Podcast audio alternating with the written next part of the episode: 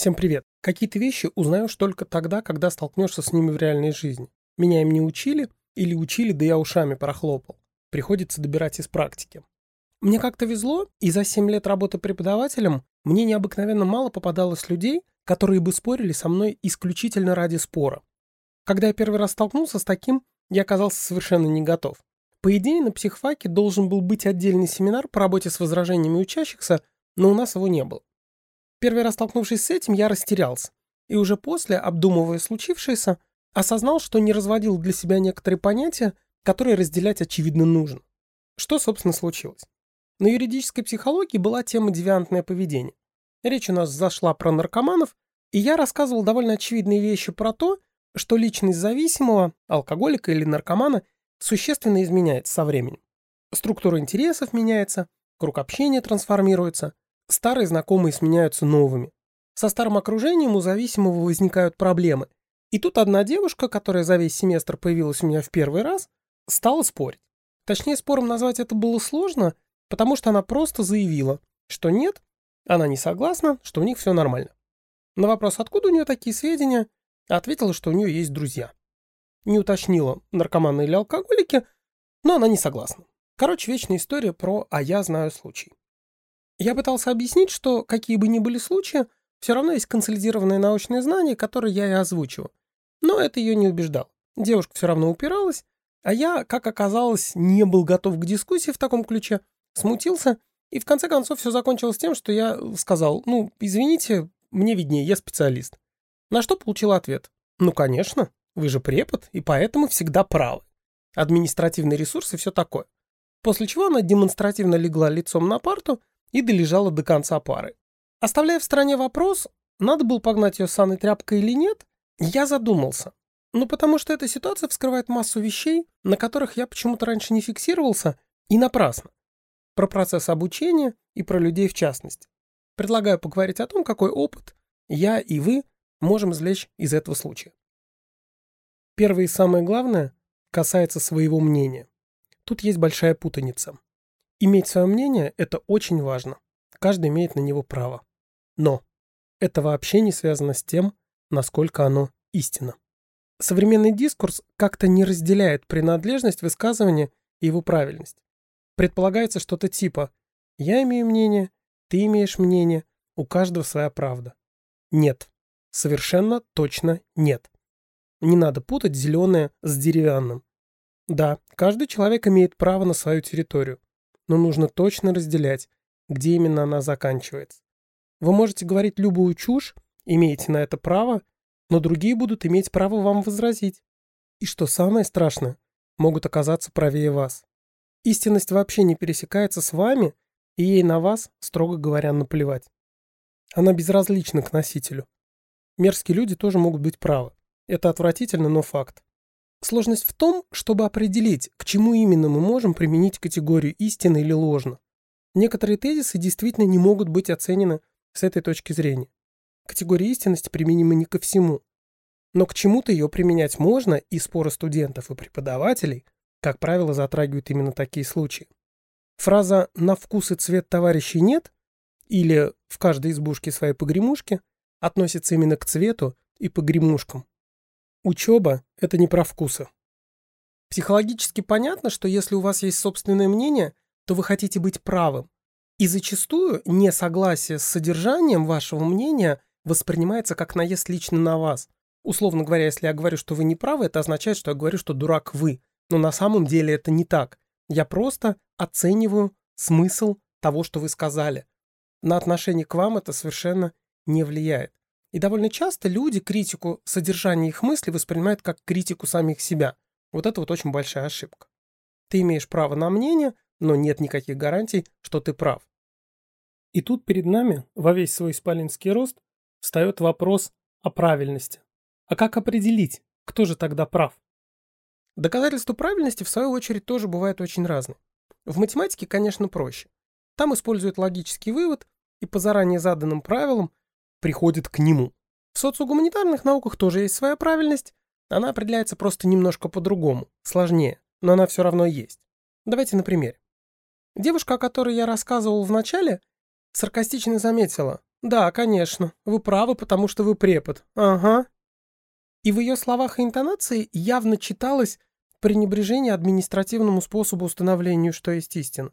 Кстати, я согласен с ней. Кто начальник, тот и прав – дурацкое правило. Но ведь я этого и не говорил. Я прав не потому, что я препод. Я препод потому, что я прав. Если собачку, черепашку или внучку прокурора назначить на место преподавателя, она не станет умнее. А то, что она скажет, не станет истиной автоматически. Но ведь собачек и внучек прокурора, как правило, не назначают преподавателями. На работу берут, ориентируясь на наличие диплома, который подтверждает твою квалификацию. Сколько-то лет учебы, госэкзамены, сам по себе диплом. Все это говорит о том, что я как минимум прослушал какой-то объем данных и что-то знаю. Я уж не говорю о личном общении или других неформальных способах контроля, а их вполне достаточно. Коллеги, которые уже работают, так или иначе составляют собственное мнение обо мне и о том, что я знаю. Если бы я не удовлетворял некоторым профессиональным стандартам, меня бы попросили на выход. Со мной бы просто не продлили контракт. Поэтому да, я преподаватель, и мне виднее. В этой фразе есть подразумеваемая часть, и ее надо всегда помнить. Я не просто так препод. Это не просто ярлычок, который на меня навесили, это итог долгого профессионального развития. У Тома Николса есть чудесная книжка, которая называется «Смерть экспертизы». Страшно советую всем.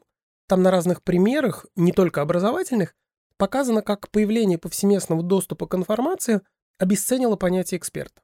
Нет, если ты что-то читал в Википедии, ты еще не эксперт. Специалист с дипломом, имеется в виду не купленный диплом, а настоящий, знает больше, чем любой неспециалист. Возвращаясь к истине в социогуманитарном знании. Да, там нет доказательств в строго математическом смысле слова. Но критерием истинности в психологии и в социальных науках служит консолидированное научное знание. Есть научное сообщество, внутри которого идет обмен знаниями, мнениями, идут споры, исследуются разные вопросы, и постепенно кристаллизуется какое-то мнение, которое на данный момент считается более правильным, чем другие. Да, оно может меняться, но происходит это не по свистку сверху, не по команде, а путем естественной трансформации внутри научного сообщества. Так что девочка была не права. Ее личный опыт, при всем к ней уважении, слишком мал и незначителен по сравнению с совокупным опытом большого количества специалистов, каким бы разнородным он, этот опыт, ни был. Все это можно было бы ей сказать, но я растерялся. Честно сказать, эта фраза, при всем моем к ней уважении, чистой воды вранье. Риторическая фигура, которая, если смотреть на нее беспристрастно, больше мешает, чем помогает. Она маскирует невозможность разговора. Эта невозможность есть, но мы ее не замечаем. Этой своей попыткой быть вежливыми со всеми, этой сверхполиткорректностью мы загнали себя в угол. Как результат, мы вынуждены спорить там, где спорить не надо, и слушать тех, кого еще рано слушать. Не потому, что девочка плоха. Она, наверное, замечательная. Но на данный момент она еще не собеседник. И тут у любого человека может возникнуть возражение. «Алло, я же взрослый человек. Почему меня не слушают?» И мы снова вернулись к тезису про экспертность. Ты взрослый, хороший, но ни бельмеса не понимаешь. Я, например, не буду ничего говорить про то, как надо делать пластные операции. Хотя и видел за свою жизнь штук сто. Я просто работал санитаром операционной. Но я понимаю, что это недостаточное основание для споров с хирургами. Хотя мне тоже очень хочется поговорить про то, в чем я не разбираюсь. Есть грешок. Надо меня останавливать. Как и других. Возвращаясь к девочке и к тому, что я не нашелся, что именно ей возразить. Теперь, задним числом, анализируя произошедшее, я думаю, что может это и к лучшему. Просто потому, что я не уверен, что девушка руководствовалась познавательными мотивами. Я не думаю, что она хотела что-то узнать. Возможно, ей было скучно. Может, она просто не умна. Может, ей не нравился личный я, и она хотела поспорить. А может, наоборот, нравился.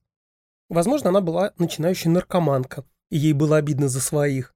Им на первых порах еще не безразлично, что думают другие. А может быть, я просто сформулировал мысль неудачно, и ее это зацепило а может что-то еще, чего я не могу сходу придумать. Именно поэтому, в конкретно ее случае, мне кажется, все вышло наилучшим образом. Объяснять что-то людям, которые не хотят понимать, это мартышкин труд. Все равно, что кормить троллей в сетевой дискуссии. Они заняты именно тем, что тебя злят и провоцируют. А я не хочу в этом участвовать. Есть еще одна страна, о которой заставил меня задуматься тот случай. А в чем, собственно, состоит обязанность преподавателя? Причем преподавателя высшей школы, университета. Я убежден, что в школе и институте эти ответы очень сильно различаются. Казалось бы, очевидный вопрос, но ответ на него не очевиден. Обычный человек может сказать, что я должен был ей все объяснить, доказать ее неправоту. И мне кажется, это очень большая ошибка. Начнем с объяснить. Невозможно объяснить кому-то что-то, если этот кто-то не хочет учиться, если он не хочет понимать, если для него главное – победа в споре. Объяснение в таких случаях просто невозможно. Так же, как нельзя открыть дверь, толкая ее, если на ней написано «тянуть на себя». Понимание – это совместная процедура, и главный вклад делает понимающий. Сори, чуваки.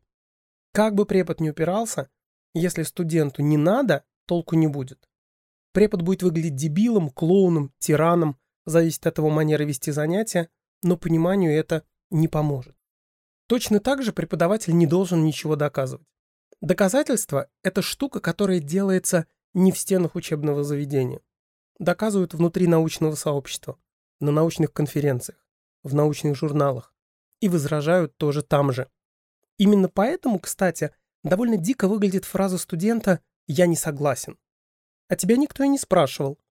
Как бы грубо это ни звучало. Если произнести это вслух, это и правда будет воспринято как оскорбление, ну слушайте, я ведь не спрашиваю тебя не потому, что ты плохой или глупый. Нет, ты хороший и умный. Но тебе еще рано не соглашаться. Просто времени пришло. Вот когда ты получишь образование, когда пойдешь в аспирантуру, когда защитишь диссертацию, вот тогда ты получишь право возражать. Потому что ты попадешь в научное сообщество, а там именно этим и занимаются. Там только этим и занимаются. Практика показывает, что как только человек доучивается хотя бы до пятого курса или защищает магистрскую диссертацию, у него сильно уменьшается желание спорить. И не потому, что он устал с дураками разговаривать, а просто он понимает, что дураки были правы. А когда ты получаешь степень, выясняется, что и спорить особо не о чем. Точнее, очень даже есть, но это определенно не то, о чем ты спорил с преподавателем. И весь этот детский пафос вы все дураки не лечитесь, я вам сейчас все объясню, как устроено в психологии, ну или в любой другой науке, он куда-то пропадает. Поэтому и доказывать на занятиях преподаватель ничего не должен. Хотя я понимаю, что это звучит несколько странно и неожиданно. Что же тогда должен делать преподаватель? На мой взгляд, главная задача преподавателя – дать возможность понять. Рассказать, показать, увлечь, ответить на вопросы. Причем нужно четко разделять вопросы провокации и полезные вопросы по существу. Это ужасно, я первый от этого расстраиваюсь, но я не могу отвечать за понимание материала другими людьми. Я могу лишь помочь им в этом, но если не получилось, ну, значит, не получилось. Чудесный советский философ Мирапов Мардашвили цитировал еще более замечательного Декарта. Он говорил, что учеба начинается с принципа великодушия. Это означает, что учащийся должен великодушно согласиться с тем, что преподаватель знает больше. Поймите меня правильно. Я вовсе не хочу, чтобы мне поклонялись. Я не хочу застолбить вершину самого умного. Во-первых, это не так, я не самый умный. А во-вторых, мне всегда неловко, когда ко мне обращаются как к источнику непреложных истин. Не надо слишком полагаться на меня, я тоже часто ошибаюсь. Но я все равно специалист с дипломом, и в паре студент-препод последний знает больше. Должен знать, по крайней мере. Чтобы вы не думали, что я выкруживаю свои интересы и добиваюсь априорного уважения, добавлю вот что. Принцип великодушия распространяется также и на книги, на учебники, монографии. Настоящая учеба начинается тогда, когда ты доверяешь источнику. Это странно звучит, но подумайте об этом сами. Научная литература сложна. Она продвигает идеи, которые чаще всего не только не очевидны, но и контринтуитивны. Если бы это было не так, никакая бы наука не понадобилась. Можно было бы ограничиться здравым смыслом. Но, как мы знаем, здравый обывательский смысл часто врет. И альтернативой ему является наука, представители которой говорят довольно странные вещи. Возвращаясь к принципу великодушия их книгам. Рано или поздно вы прочитаете что-то такое, что не уложится у вас в голове. Вы скажете «Что?» Вы там с дуба рухнули. Вы серьезно? И вот в этот самый момент, если вы не доверяете источнику, вы махнете на него рукой и скажете, что за сборище дебилов, такой чуши понаписали. И на этом ваша учеба закончится. А вот если принцип великодушия в вас жив, то тогда вы скажете, как говорила Алиса, все страньше и страньше. И что прикажете с этим делать? Я ничего не понимаю. С другой стороны, это не может быть бредом. Это писал человек, которому я верю. Ну, давай еще раз. Вот упираясь в эту стену непонимания, перечитывая раз за разом или читая текст дальше, пропуская непонятные места, но веря в то, что вы можете его понять, вы увеличиваете шансы на понимание. Главное верить, что там есть смысл. Вот это и есть грызть гранит науки. Рано или поздно вы поймете, про что говорил автор, и это будет озарение. Там а, -а, -а Так вот он о чем! Блин, как круто! Никогда бы не подумал, а ведь точно. Интересно-то как? Вот почему любая учеба начинается с принципа великодушия. Это нужно вам и вашему пониманию, а не преподавателю. Как бы я не любил свою работу, если студент упорно не понимает, в какой-то момент я говорю себе, ну не понял, значит не понял. Я свою часть работы сделал. Главное, чтобы меня поняло большинство. Тогда тот самый один, которому непонятно, это исключение, а не правило. И у меня совесть спокойна.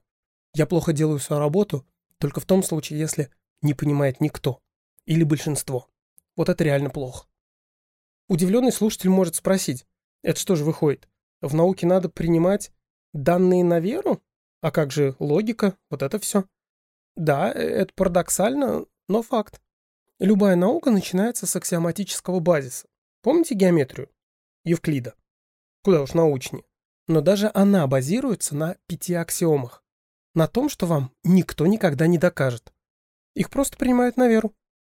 Правда, в геометрии аксиомы довольно очевидны, поэтому верить в них просто.